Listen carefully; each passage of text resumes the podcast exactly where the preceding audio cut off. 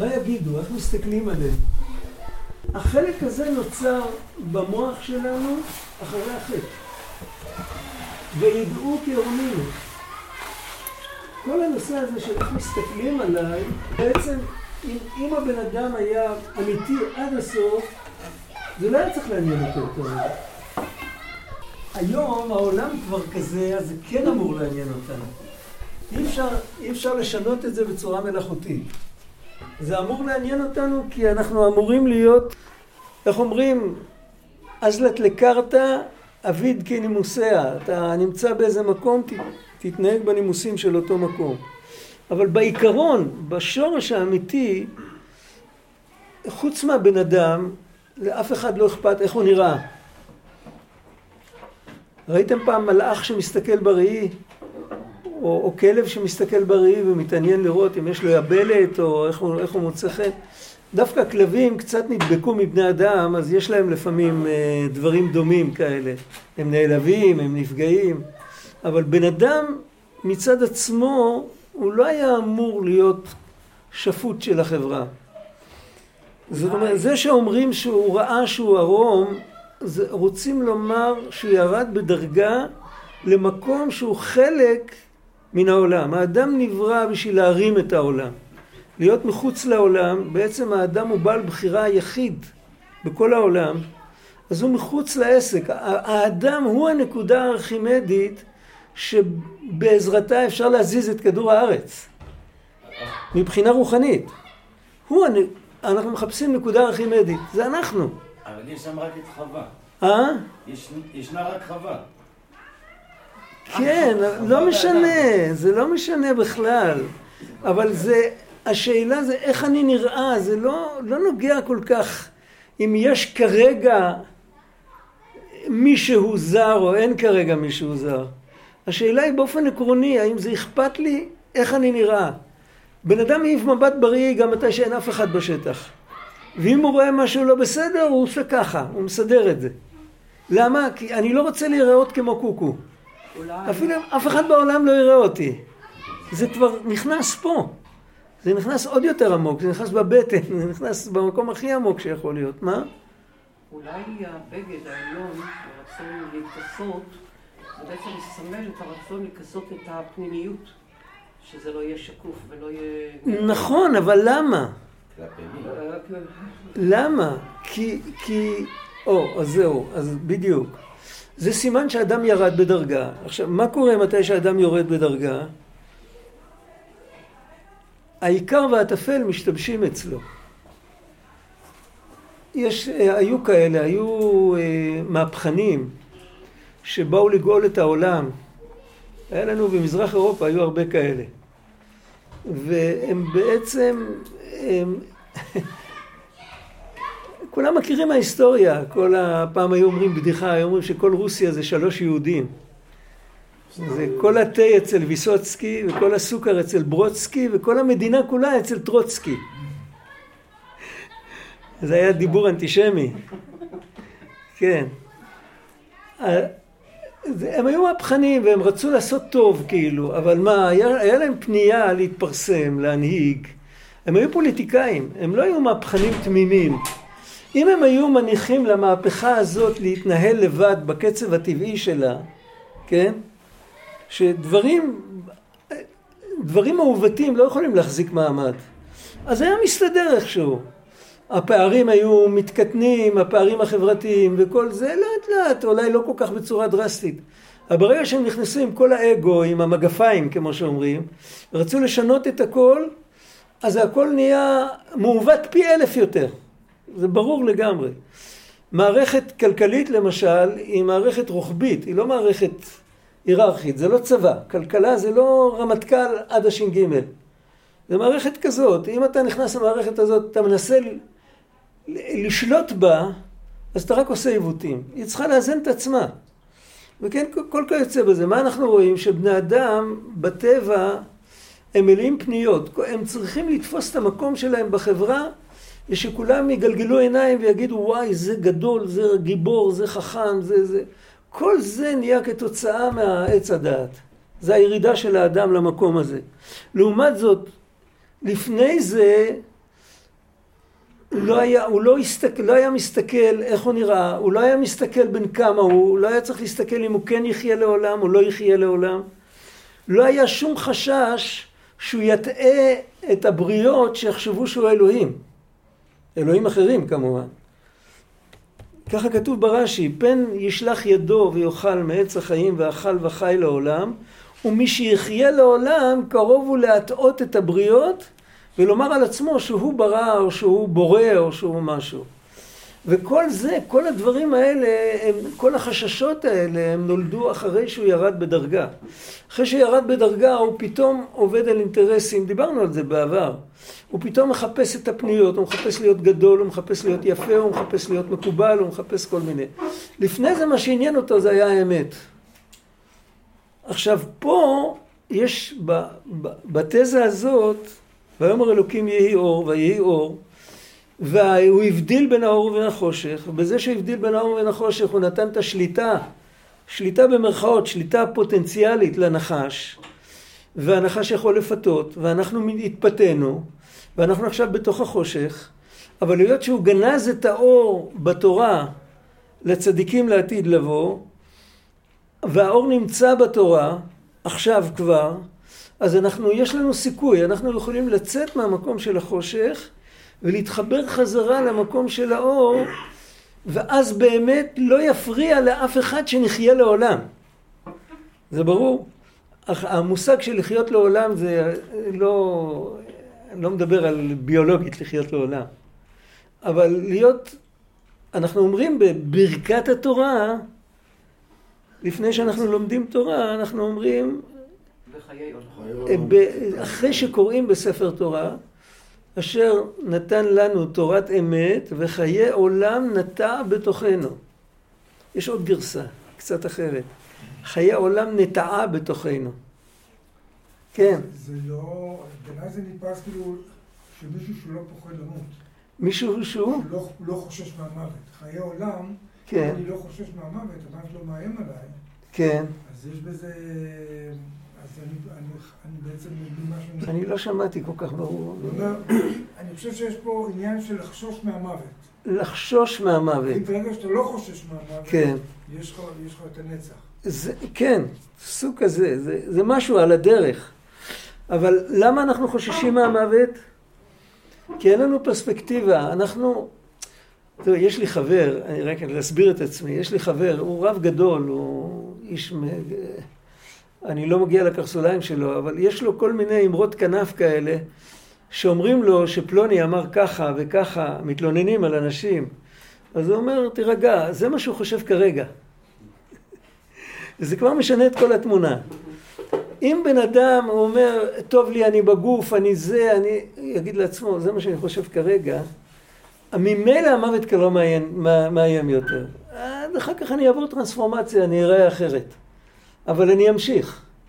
אבל אם מה שהוא חושב כרגע, הוא שם בפוקוס את החיצוניות, את העכשוויזם, את הרגע הזה ואת ה... כל ה...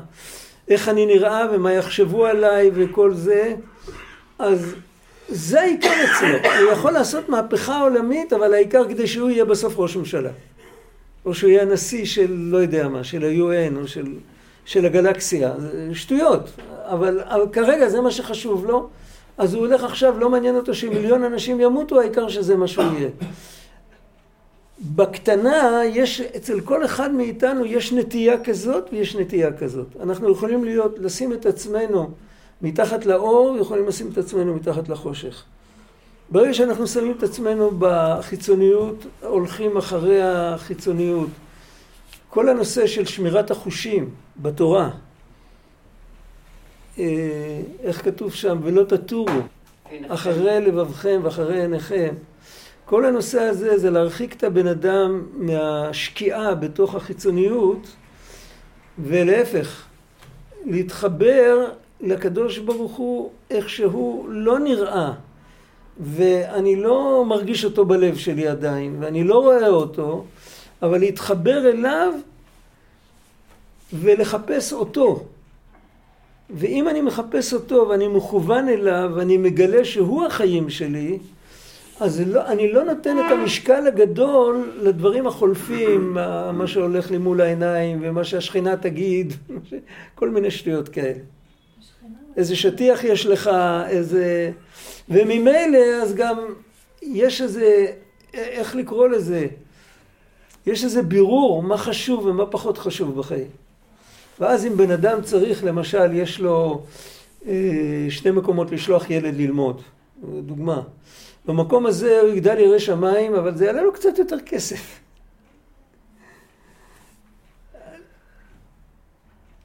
יש בן אדם שאצלו זה דילמה. יש בן אדם שאצלו זה לא דילמה בכלל. למה? כי מסודר אצלו מה גרעין, מה גרעין ההוויה ומה הפריפריה, מה מסביב. הפריפריה, בסדר, צורה של ענן. מישהו כתב פעם שיר על העננים. מכירים את זה? על ענן כביש רץ ענן חמור, ועליו איש מנגן כינור, ואחרי זה בא רוח ומעיפה את הכל ולא נשאר שום דבר. זה, זה, לפעמים רואים צורות בעננים משהו נפלא, אבל כמה זמן זה מחזיק? אם בן אדם יודע להסתכל על המציאות בחיים שלו, יודע להסתכל מה העיקר ומה הטפל, אז הוא נמצא במקום טוב. יכול להיות שעדיין אין לו כוח ללכת עם, ה, עם ההדרכה הזאת, אבל הוא יודע. אם הוא עדיין לא יודע, אני זוכר, ה-Waze היה, פעם לא היה Waze, היה GPS. בהתחלה כשהוא התחיל, לפני כמה שנים זה היה? כמה וכמה? עשר שנים, משהו כזה. היה, נגיד היית רוצה לנסוע מירושלים לבאר שבע, אה, היית יושב בתלפיות, היית מתקתק באר שבע, היה שלח אותך לכביש מספר 1 ו, ו, וכביש 6 עוד לא היה בנוי דרומה כל כך. היה שולח אותך לצומת נחשון ולנסוע לצומת שמה, להתחבר ב... לא רחוק מקסטינה שם באיזשהו מקום, ואחר כך כל, כל הסיבוב הארוך הזה. סובו ציון, בקיצור. כן, סובו ציון.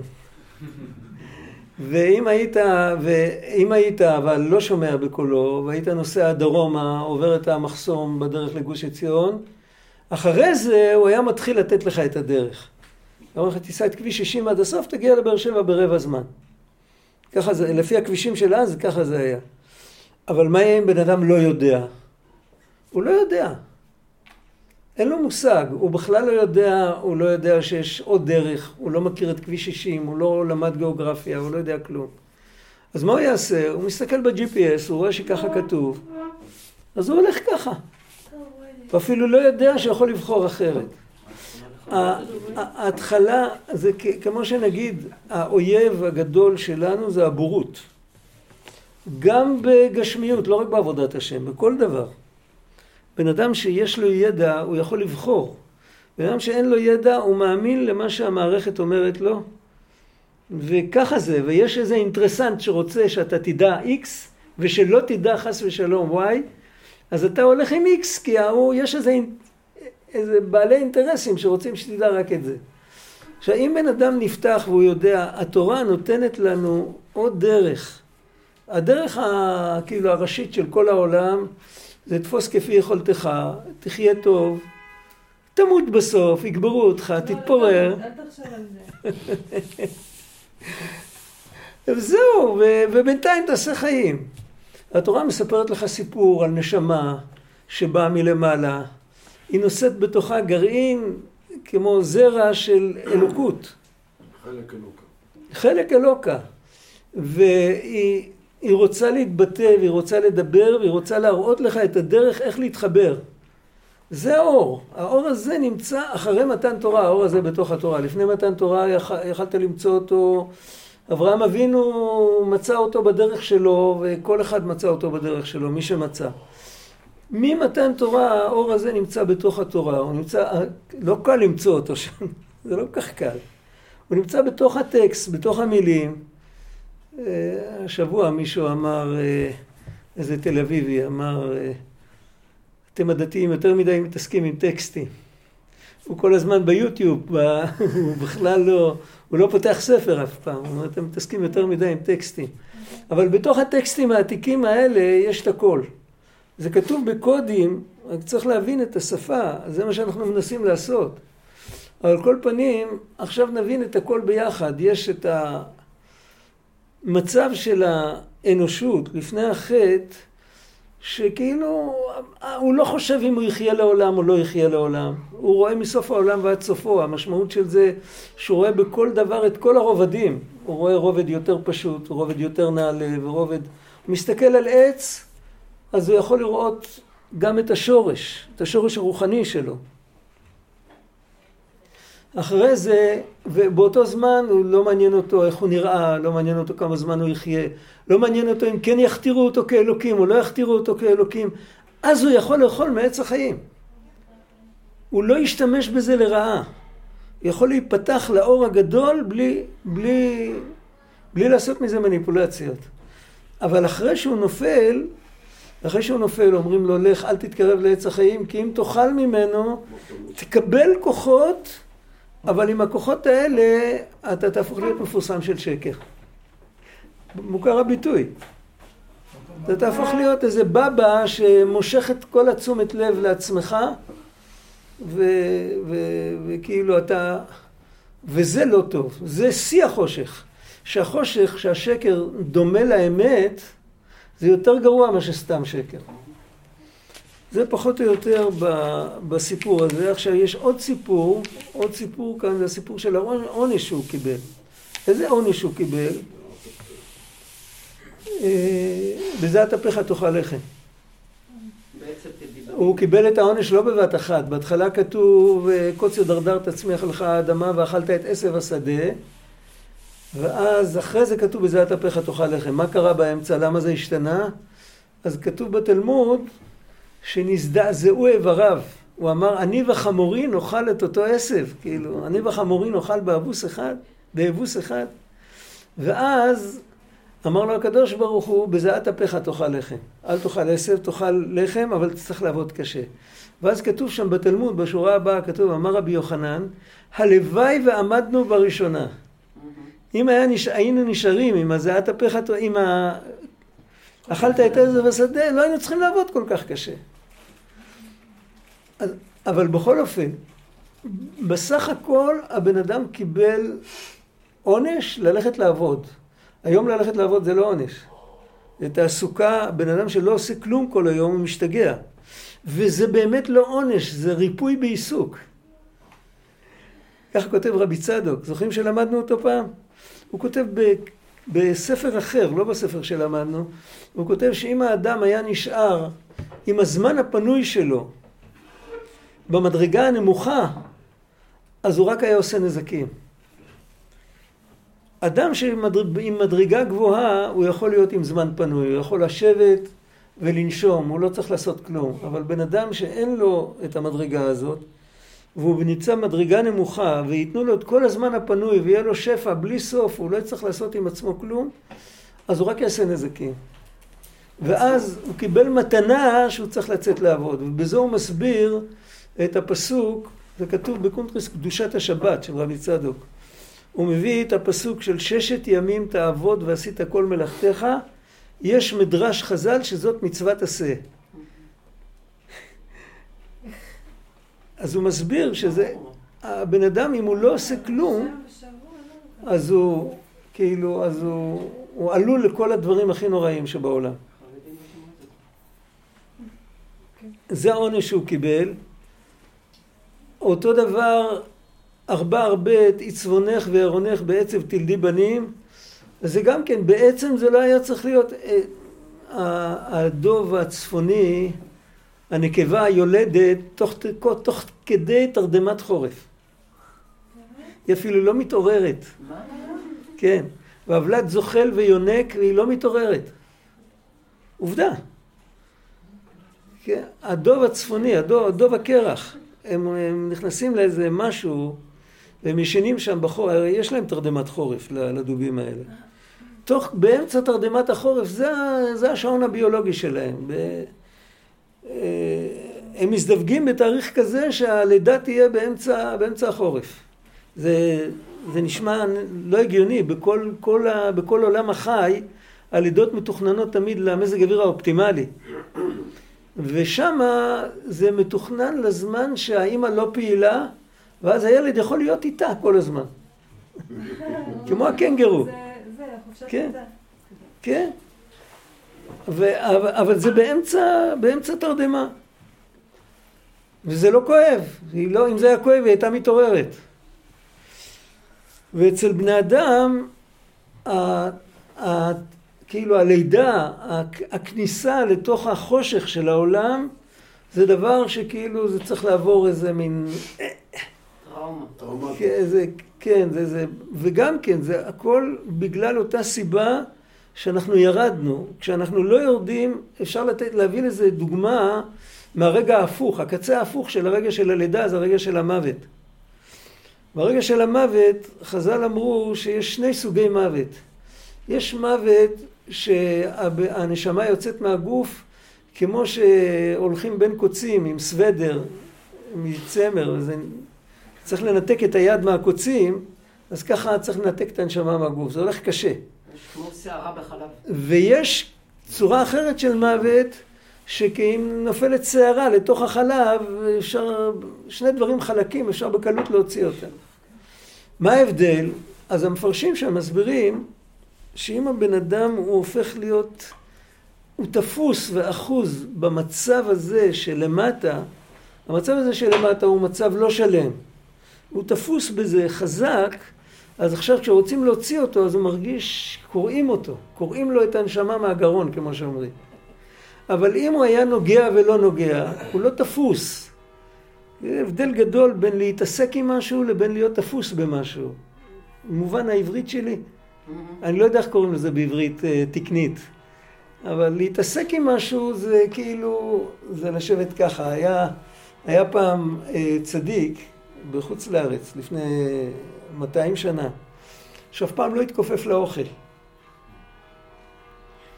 אחר כך העלילו עליו, הוא היה, הוא היה אוכל, היה מביא את האוכל עד לכאן. אחר כך העלילו עליו, אה, לא יודע, משהו, העלילו עליו משהו שהוא חותר נגד המדינה. והוא ישב אה, כמעט שנתיים בבית סוהר, ולא רצו לשחרר אותו בשום אופן עד שהוא ברח. הוא ברח, עבר את הגבול אה, לטריטוריה של הקייזר האוסטרי. אז לא היה משהו באמצע, לא היה פולין, לא היה כלום. ואז הוא הגיע לשם, אז אה, הם הגישו בקשת הסגרה. הרוסים הגישו לאוסטרים בקשת הסגרה. אז התלמידים של אותו צדיק הלכו לאחד מהרבנים הגדולים שהיה מקורב באוסטריה למלכות וביקשו ממנו שהוא יתערב לטובתו שלא יסגרו אותו.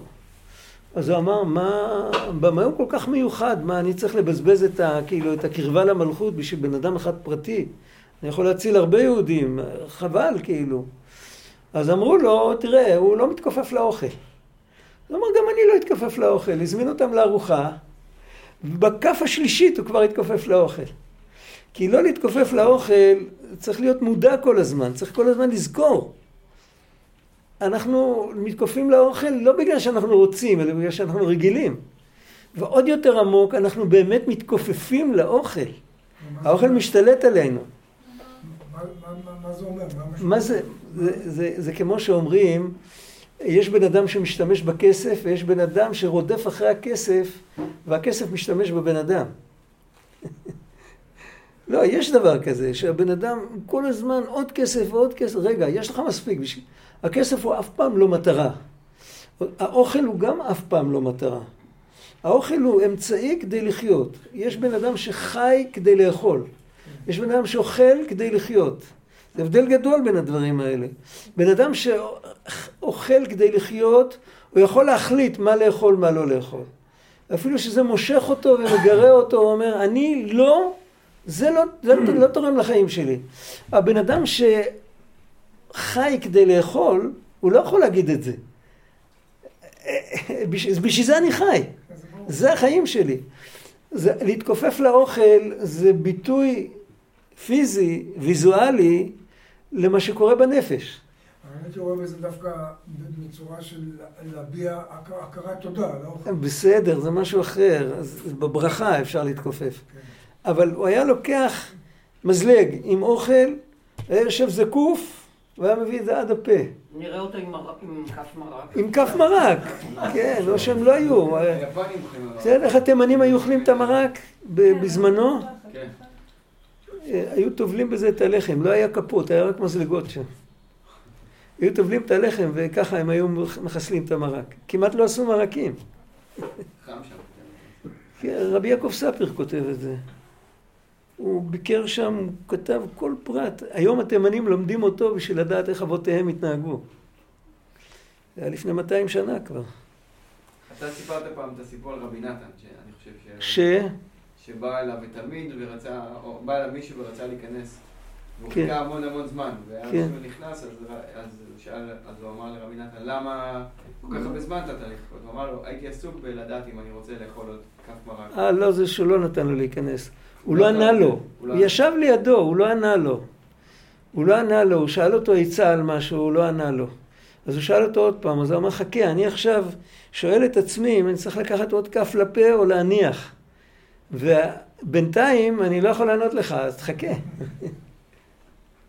זאת אומרת, זה היה עבודה, זה היה, זה לא היה המטרה, ולא מדובר דווקא על אוכל, אותו דבר, כל, ה, כל הסוגיה של החיצוניות של החיים מול הפנימיות, זה היה ככה. אז עכשיו בן אדם כזה, כשהוא מת, אז הנשמה יוצאת חלקה, כמו כינור, כאילו, זה יוצא חלק כי הוא סך הכל עובר דירה. זה לא היה החיים שלו, החיים שלו זה הנשמה. היא הייתה פה, אז היה צריך את הדברים האלה, הוא שם, הוא יצטרך דברים אחרים. אותו דבר ברגע של הלידה, זה גם אותו דבר.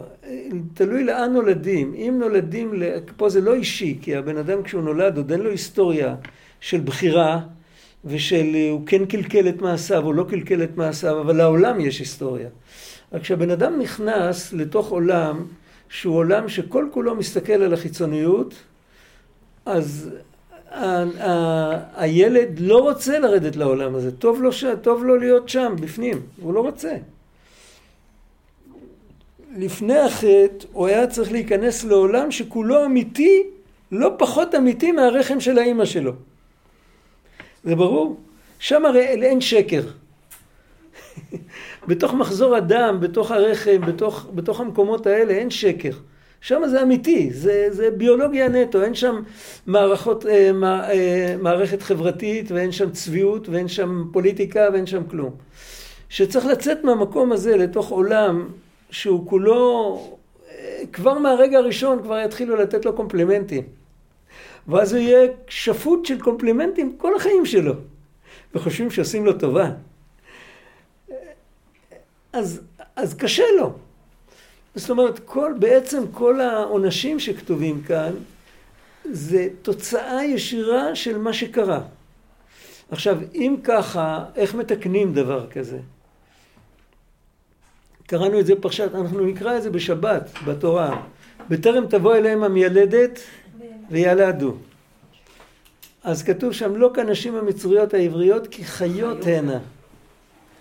יש כמה פירושים, אבל יש פירוש אחד שהם נמשלו לחיות השדה. אצל חיות השדה אין חבלי לידה. אין אה, כאילו, זה ילד ככה.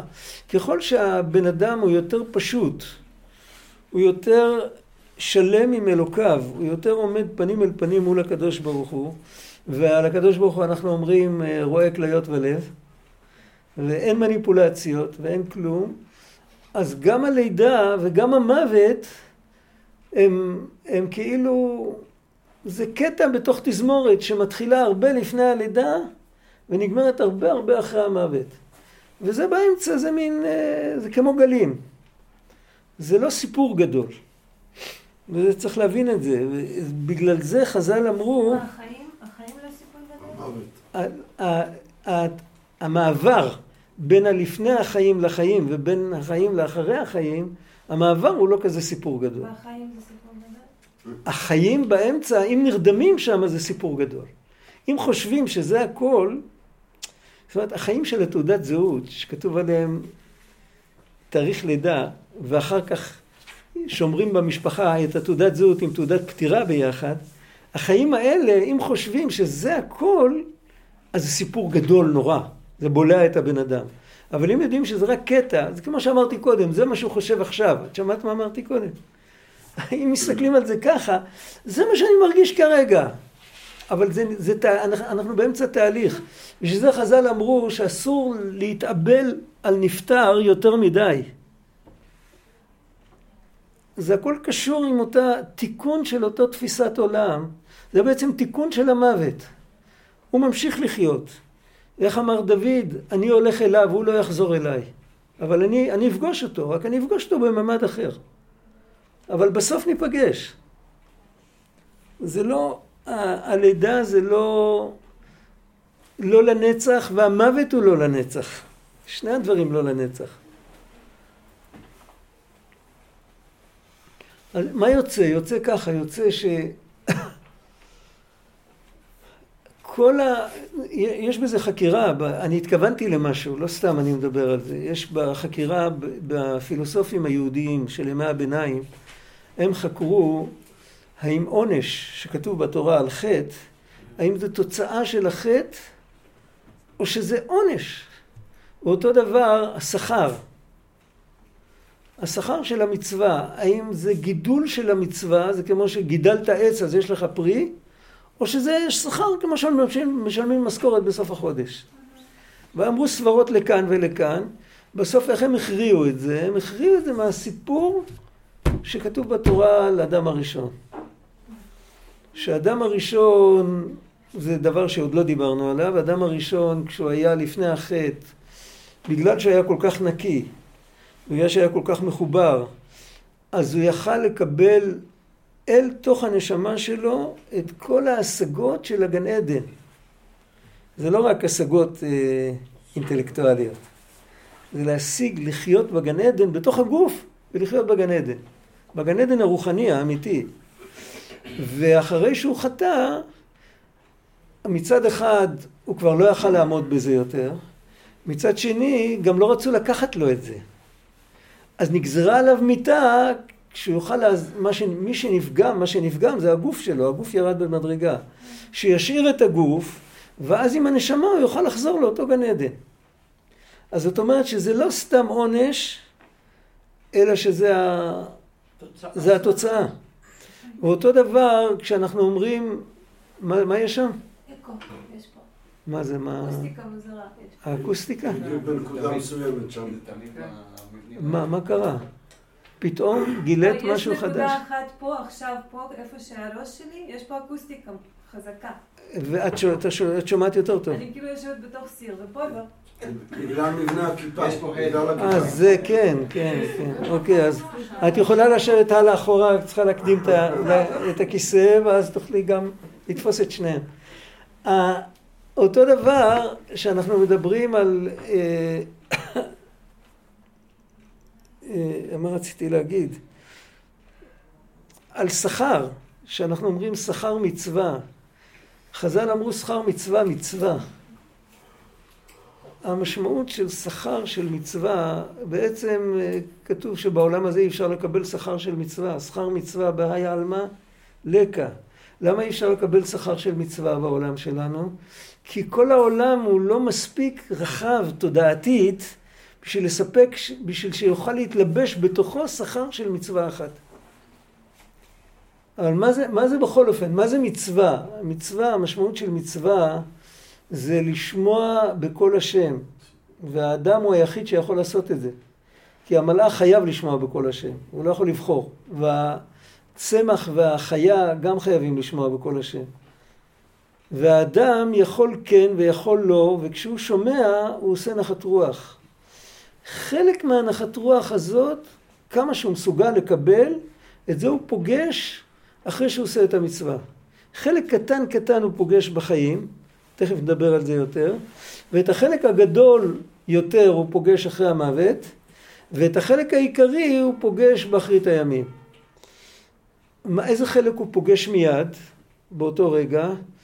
אז סיפרתי לכם פעם, היה, היה מישהו שכתב פעם ספר על... ב-1933 באוסטריה. כמה שנים אחרי זה בא היטלר ומחק שם את הכל. הוא כתב ספר בעברית צחה, אה, יהודי גדול, יהודי בנן של קדושים, הוא היה בן אחר בן מרבי אה, נחום מצ'רנובל. מי ששמע את השם הזה, הוא היה מרושת עם כל ה... הוא כתב ספר קטן עם כל מיני פרקים. הוא קרא לזה הטוב והתכלית. אני לא יודע אם יש את זה ב-Jewish Book וכל הדברים האלה, אני לא יודע אם זה מישהו הכניס את זה שם. ושם הוא שואל, באחד מהפרקים הוא שואל, איך, איך אנחנו אומרים שיש לאדם בחירה? הרע מושך הרבה יותר מהטוב. אז הבחירה היא לא מאוזנת, והיא לא חמישים חמישים. אז, אז זה לא צודק. זה, ככה לא נותנים בחירה. אם נותנים בחירה, צריך לתת בצורה מאוזנת. אז הוא אומר שכל אדם אחראי על זה לאזן את הבחירה שלו. אם הוא ייזכר איך הוא מרגיש אחרי שהוא בוחר בטוב, זה יאזן לו את הבחירה. עכשיו הוא עומד עם הפיתוי, אבל אם הוא ייזכר איך הוא ירגיש אחר כך, זה יאזן לו את הבחירה. זה אופן אחד של איזון של הבחירה, ו, ובאמת הוא מרגיש טוב אחר כך. למה הוא מרגיש טוב אחר כך? לא רק בגלל החינוך שלו. יש הרבה אנשים שמחנכים אותם על כל מיני דברים והם זורקים את הכל, זה לא... זה משהו מהנשמה, היות שהנשמה קשורה תמיד עם האלוקים, האלוקים מרגיש טוב עם הבחירה הטובה שלך, אז גם אתה מרגיש טוב. רק זה חלק קטן. החלק היותר גדול זה אחרי שכבר הגוף הוא, הוא שוכב מתחת לשיש, אז אפשר להרגיש יותר. והחלק הכי גדול זה מתי שחוזרים לגוף באחרית הימים, ואז אני בחזרה עם הכלי שקיים את המצווה. ואז דרכו אני יכול לקבל את הכל, זה השלמות. עכשיו יש עוד משהו שמאזן את הבחירה, שהוא מאוד, אה, מאוד, מאוד מעשי. זה שבן אדם יגיד לעצמו, בסדר, עוד חמש דקות. חמש דקות אני יכול להתאפק? יש לפעמים שאנחנו יורים אוטומטית. הרבה הרבה מחלוקות והרבה מלחמות היו נמנעות אם האנשים או אם המנהיגים היו אומרים, בסדר, עוד חמש דקות. אה, מת, הנשיא הדגול, מצאו במגירה שלו מכתב שהוא לא שלח. הוא, הוא, הוא היה שם כתוב ביקורת נוקבת על מהלך של אה, אחד מהקצינים שלו במלחמת האזרחים. הוא כתב את המכתב, והוא השאיר את זה במגירה והוא לא רצה לשלוח את זה. והוא אמר, מה, אני, אני יושב פה בנוח על כורסה, והוא שם נקרע. הוא עשה טעות. אני, ככה, אחרי שיישוב דעת, קודם כל הוא היה, הוא כתב, אבל אחרי זה הוא אמר, בסדר, שיישאר פה. אני יודע שהוא לא היה, לא היה צודק, אבל אני לא אלך להגיד לו את זה. בכל הספקטרום של הבחירה, בין אדם לעצמו, בין אדם לקדוש ברוך הוא, בין אדם לחברו, כל פעם שיש איזה מהמור, איזה מכשול, זה זה, אם הבן אדם יגיד, בסדר, אני לא שמשון הגיבור, אני אין לי, אין לי כוח להתגבר על היצר, אני נופל, אני זה, אבל עוד חמש דקות. זה מה שיכול לקרות בחמש דקות האלה. כעבור חמש דקות, האוכל הזה כבר קר. כבר לא מושך יותר. כל המלאכה של היצר זה לתפוס אותך עכשיו, שזה חם. איך אומרים? תקע על הברזל כשהוא חם. אחרי חמש דקות זה כבר לא רלוונטי. זה שני דברים, שתי עצות בשביל לאזן את הבחירה. זה או להיזכר איך זה יהיה אחר כך, או להגיד רק חמש דקות. עכשיו, כשאומרים רק חמש דקות, הטבע של האדם שהוא רגוע, הוא נרגע. כשהוא חושב שלעולם ועד הוא צריך לכפות את יצרו, אז הוא נמתח. אם הוא יודע שזה רק לחמש דקות, הוא נרגע. עכשיו, ברגע שהאדם נרגע, הוא מקבל כוחות אחרים לגמרי. חלק גדול ממה שעוצר אותנו, שלא נוכל להתחבר, מכירים שיש קיפול בצינור? צינור גינה פשוט. כשיש קיפול בצינור, אז אין זרימה. זה מה שקורה מתי שבן אדם במתח. מתי שהוא רגוע, אז, אז פתאום, פתאום הוא מרגיש שיש לו כוח. אחרי שעובר החמש דקות האלה, פתאום יש לו כוח לעוד חמש שעות. באותו רגע, הוא היה... אה, אז זה לא עובד. אבל על כל פנים, זה צריך לזכור, שכל אחד מאיתנו בכל החיים שלו הוא כל הזמן עוסק בלתקן את החטא הקדמון של, שכתוב בפרק הראשון, בפרק השני בתנ"ך. לא, בפרק השני. כן. איך הירידת הדורות, ובכלל השונות, כאילו בין, השונות בין אנשים קשורה לחטא הזה, או שהיא לא? שמעתי ירידת הדורות, ואחרי זה שמעתי בין אנשים, מה הש... בין אנשים? השונות, כאילו שונות. שונות בין אנשים. שונות, אני מתכוון מבחינת הפוטנציאל או הכוח כן. הרוחני של בין אדם לאדם. כן. זה גם בדורות וזה גם בין אנשים בעולם. איך זה קשור לחטא הראשון? או שזה לא... כאילו... זה לא קשור, לא חייב להיות קשור. יש כאן נקודה אחרת. עונש, כן, בעצם. לא- השונות, השונות היא בכמות. אתה יכול לקרוא לזה איכות אחרת, אבל כמות ואיכות זה לא דבר קבוע. יש איכות, ויש איכות יותר פנימית, ואיכות עוד יותר פנימית, והכי פנימי זה שווה אצל כולם. השונות היא בצורה, לא במהות, במצב. ואיך אמר הבעל שם טוב? אמר, היה לו אה, אחד מבני חבורתו, הוא לא ממש תלמיד שלו, אבל הוא היה... הוא היה אדם גדול מאוד, היה אביו של רבי מיכאל מזלוטשוב, שמעת את השם. אבא שלו, קראו לו רבי יצחק. והבעל שם טוב אמר עליו, הוא כשהוא היה צעיר, כשהוא נולד, הוא קיבל את הנשמה הנמוכה ביותר בדור. והוא כל כך עבד והזיע והתייגע, והוא העלה אותה למדרגת רבי עקיבא. את הנשמה שלו, לא את הגוף, את המעשים, את הנשמה. מה המשמעות של זה? המשמעות של זה שזה מצב. אם זה היה מהות, זה לא יכול להשתנות. אז כל השינויים, גם השינויים בין הדורות, זה שינויים של מצבים, לא של מהויות. כאן כשאנחנו מדברים על הירידה שהייתה, אז זה, זה אי אפשר להגדיר את זה אם זה מצב או מהות. זה ירידה בתודעה למקום שהמובן מאליו זה, ה, זה העולם וההיעלם, והחידוש הוא שיש אלוקים, ואולי נאמין לו, אולי נאמין בו, אולי לא נאמין בו. זה ברור. זה נהיה אחרי החטא. לפני החטא זה היה ברור שאלוקים כאן, והעולם הוא, איך אומרים, הוא טוריה. הוא פלייר פטנט, הוא פטיש, הוא כלי. העולם הוא כלי בשביל לעבוד את האלוקים. אחרי זה הכל השתבש, פתאום העולם נהיה חזות הכל. ראית פעם איזו אנציקלופדיה שמזכירה את אלוקים בין כל הערכים? ואפילו אם היא תזכיר זה גם לא יהיה שווה הרבה. כי הוא לא ערך בין כולם. אבל אפילו זה גם לא עושה.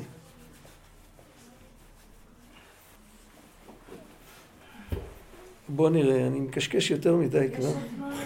יש עוד עשר דקות, סך הכל. זה פחות או יותר הפרק הזה.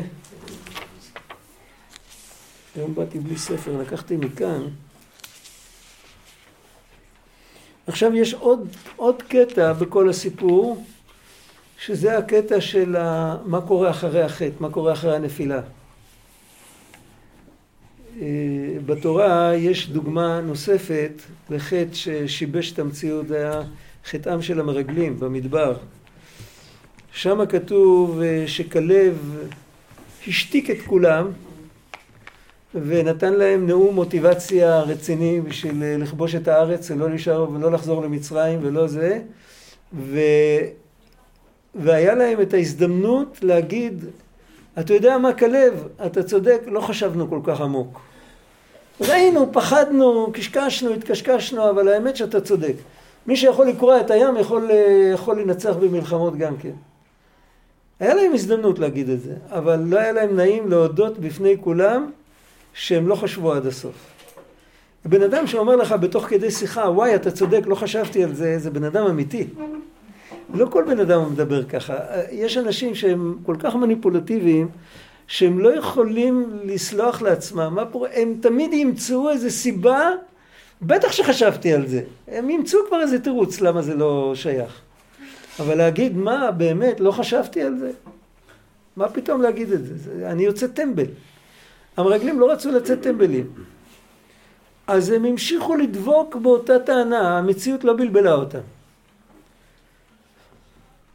ואז קרה מה שקרה, זאת אומרת במילים אחרות מה שאפשר ללמוד מהפרשה של המרגלים שם, אפשר ללמוד שאם נכשלתי יש לי שני דרכים, יש לי דרך אחת להודות על האמת, להגיד נכשלתי, טעיתי, סליחה, ויש דרך אחרת שזה להמציא בדיעבד, להמציא תירוץ. פסיכולוגיה, הפסיכולוגים קוראים לזה רציונליזציה. לתת בדיעבד הכשר לדבר שבעצם לא אם באמת אם הייתי חושב על זה בהתחלה לא הייתי עושה את זה. רק אה, תמיד ידעתי. ככה. ואז מה קורה? כשאחרי שבן אדם כבר המציא את, ה, את התירוץ הזה, אז הוא כבר, הוא כבר צריך ללכת עם זה עד הסוף. הוא כבר לא יכול להתכחש יותר, זה, זה, זה, זה ה baby שלו. עכשיו הוא כבר צריך לחנך את הילדים שלו לפי זה. הוא כבר יוצר תנועה פוליטית שמאמינה בזה. כבר אף אחד לא יגיד, בייחוד פוליטיקאים, הם מומחים בדבר הזה. מעט מאוד בהיסטוריה שקוראים על פוליטיקאי שעמד ואמר טעיתי. מעט מאוד, אולי, אולי היה, אני לא יודע, אבל לא כל כך, לא כל כך, לא, לא הרבה, לא הרבה. ו, והרבה, אם היו, הרבה כאלה שאף פעם לא טעו, אם הם היו אומרים טעיתי, הם היו חוסכים המון דם והמון דמעות והמון אה, כסף גם, המון... כן, מי הולך לפוליטיקה, זה אנשים ש... כן, הם מחפשים את האגו, זהו, זה, זה הבעיה. עכשיו, פה האדם, הוא כבר נפל לתוך העולם הזה, כבר הפך להיות פוליטיקאי קטן. ברגע ששאלו אותו, היי, מה, מה העניינים? מה עשית? אז הוא אומר, זה היא, זה לא אני. ו, וכששואלים אותה מה עשית, אז היא אומרת, זה הוא, זה הנחש. האמת שהטעות הזאת היא טעות יותר חמורה מהטעות של החטא. כי על חטא אפשר לחזור בתשובה. אבל בן אדם שמתחיל להצטדק ו- ולמצוא תירוצים לכל דבר, הוא לא יחזור בתשובה אף פעם. הוא יישאר עם הטעות שלו לנצח. ואז הם קיבלו את העונש. זאת אומרת, הגורל שלהם נחתם, שכל המדרגות האלה הסתלקו מהם וכל זה, הם בחרו להיכנס לעולם של חיצוניות. אבל האדם, נכון שהאדם אומר להשם, האישה שנתת לי, כן, אז זה כאילו אומר לו, אתה אבל זה אשם. כאילו בא ממך, זה לא כן, השם, אתה אשם. כאילו אתה רמזת לי. כן, כן, כן, כן. לא, לא. וחז"ל קראו לזה שהוא היה כפוי טובה. אבל על כל פנים, אתה רמזת לי, אבל אתה אמרת לי במפורש אחרת. מצד שני. ואני רוצה לזרוק אחריות, אז אני מתעסק עם הרמז. אה, יש, יש הרבה דברים. אה, זה, זה נושא ארוך, ו, אה. ארוך וגדול. ו... בכל אופן, אדם הראשון, הוא הסתובב עוד עם עוד אנשים אחר כך, אתה מבין? זאת אומרת, אחר כך. כן, שהיו היו- היו לו עוד בנים, ועוד כן, היו כן, כן. בעצם, הוא היה האדם הראשון, אבל הוא היה סבא רבא של זה- כולנו. כן, כן, שעדיין הוא חי. כן. הוא חי בתוכנו. 930 שנה. עדיין חי. אבל... הוא חי דרכנו. אבל- אז אז איך אתה... איך אתה יכול לציין את הפוליטיקאיות פה, אתה מבין? במה? במה פה? במה? בנקודה שהוא כבר בעל משפחה, והוא... בסדר, אז מה? מה זה נוגע? אבל כאילו... אם אני עשיתי טעות, אני צריך להודות שטעיתי. אם אני לא מודה שטעיתי, אני עכשיו בונה בית ספר חדש לילדים שלי, שיחנך אותם לטעות שלי. אז אתה רוצה להגיד ש-970 שנה הוא לא... הוא לא עשה תשובה? לא, אני לא אומר, אחרי זה הוא עשה תשובה. אבל באותו רגע, כששאלו אותו מה עשית, אז היה צריך להגיד, סליחה, טעיתי. לא עמדתי בניסיון, ואז כל העסק היה נראה אחרת. אבל ברגע שהתחיל להגיד תירוצים, אתה רוצה לחיות בתוך עולם של תירוצים, אתה רוצה לצאת צודק, בבקשה, הנה, תקבל עולם כזה. תקבל עולם שהולכים אחרי החיצוניות ואחרי השואוינג ואחרי הזה. כזה עולם קיבלנו, כי בחרנו בו. אני תוהה אם יש, אני תוהה אם יש ילד אחד בכל כדור הארץ, שכשהוא נתפס בפעם ראשונה על משהו, הוא מודה. אה, ילדים, אה, קראתי את עקרון הרצף? לא, כדאי לך לקרוא. לא תלוי, אני חושב, בביטחון שיש לו בהורים שלו. זה מאוד תלוי, ב... כן. זה מאוד תלוי באיזה, מה הסביבה המשודרת לו לדעתי. אבל היא אומרת אם יש אחד כזה. זה תלוי גם בסביבה, בתרבות. את מכירה את, לא מכירה את הספר. למי יש את עיקרון הרצף? אף אחד אין את עיקרון הרצף.